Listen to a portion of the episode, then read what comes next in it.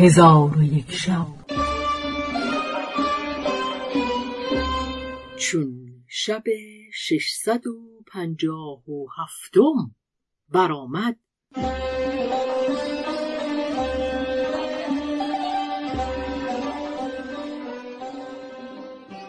گفت ای ملک جوان چون هر دو لشکر از یکدیگر جدا شدند مرعش و قریب در خیمه های خیشتن فرود آمدند و شمشیرها از خون دشمنان پاک کردند. پس از آن خوردنی بخوردند و از سلامت خیشتن فرهناک شدند و از لشکر ایشان بیش از ده هزار تن کشته شده بودند. و اما برغان در خیمه خود فرود آمد و از هلاک لشکر خود اندوهگین بود. با قوم خود گفت ای قوم اگر ما سه روز با این قوم جدال کنیم همه ما را هلاک کنند. قوم گفتند ای ملک چه کار کنیم؟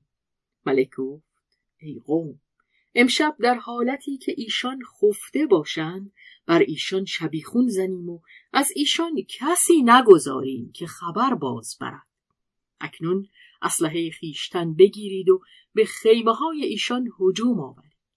در حال ایشان آماده شبیخون شدند در میان ایشان افریتی بود جندل نام که دلش به اسلام مایل بود.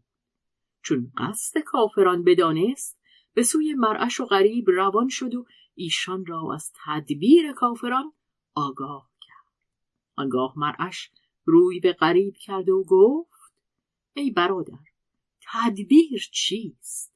غریب گفت امشب به یاری پروردگار یگانه کافران را در این کوه و صحرا پراکنده کنم. پس از آن سرهنگان جنیان را بخواست و به ایشان گفت اسلحه خیشتن بردارید چون تاریکی شب جهان فرو گیرد از خیمه ها به در شوید و در این کوه ها کمین کنید هر وقت که دشمنان به میان خیمه ها در آمدند شما از چهار سوی بر ایشان حمله کنید و دلهای خیشتن قوی دارید و از پروردگار یگانه یاری جویید که زفر با شما خواهد بود. پس چون شب برآمد کافران به خیمه ها هجوم آوردند و در میان خیمه ها شدند. مؤمنان از هر سوی به دیشان حمله کردند و تکبیرگویان تیغ بر ایشان بنهادند و هنوز صبح ندمیده بود که بیشتر لشکر کفار تنهای بیجان بودند و بقیت و سیف به کوه و هامون بگریختند و مرعش و قریب به زفر و نصرت بازگشتند و مالهای کافران را به غارت بردند و آن شب را در آن مکان به روز آوردند.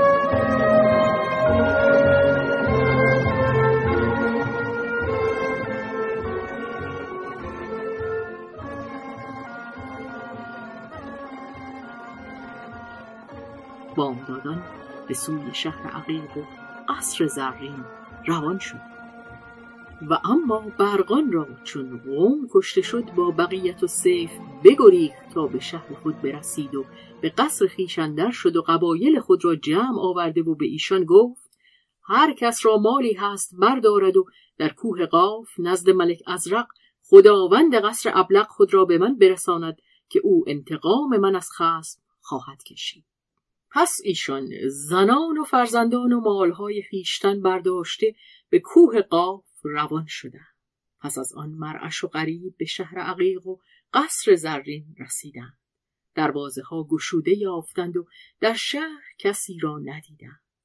مرعش به شهر عقیق تفرج کرد و بنیان آن شهر از زمرد و درهای او از عقیق سرخ بود که مسمارهای سیمین و زرین بر آنها زده بودند و سقف خانه های ایشان روان بود و در آن قصر چیزهای عجیب چندان بدیدند که عقول حیران می‌شد و در کنار حوز کرسی زرین مرصع با در و گوهر بدید.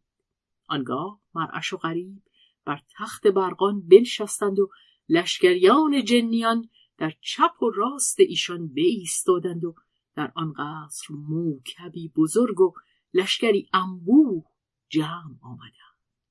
چون قصه به دینجا رسید بامداد شد و شهرزاد لب از داستان فرو بست.